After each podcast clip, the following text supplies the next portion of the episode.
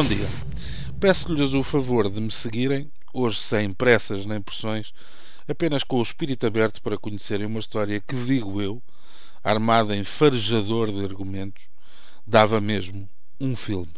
Convirá esclarecer que a descoberta, não sendo minha, o que lamento, tem origem na família, que assim me confirma como apenas mais um, dentro de um clã de curiosos, investigadores por meios próprios, navegadores de uma mesma cidade ou de múltiplos continentes. Já agora, quem cresceu a ver um avô autodidata corrigir historiadores que lhe agradeciam os reparos, quem viveu à sombra da escrita de um pai tão íntegro como perfeccionista, não tem direito à surpresa por dar de caras com um tio que, além de amante de Mahler e da contenção do cinema inglês, também se revela como descobridor.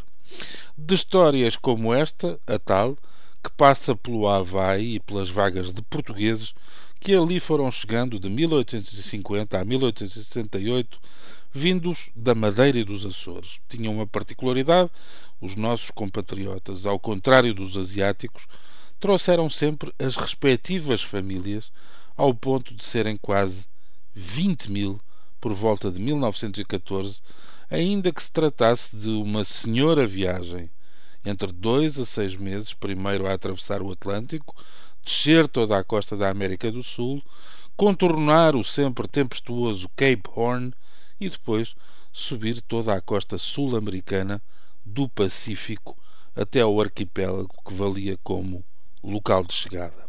Sabe-se que foi normal, ao fim de um ou dois anos de trabalho afincado, passarem de trabalhadores braçais a capatazes, comprarem ou arrendarem talhões de terra e terem plantações próprias.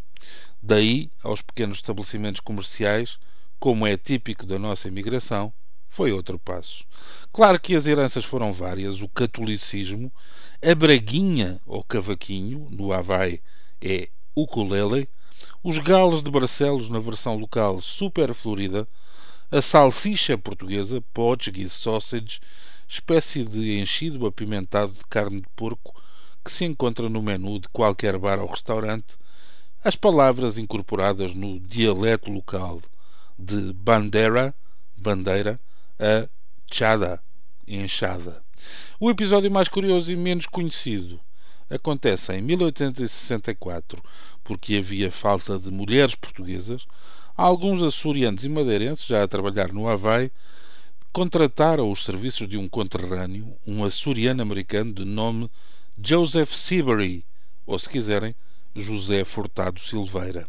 Onze jovens açorianas, na média dos vinte anos de idade, foram escolhidas como noivas, sem conhecerem pessoalmente os futuros maridos, e foram acompanhadas por duas outras mulheres casadas, uma a servir de chaperone e a outra recém-casada, que ia ter com o marido.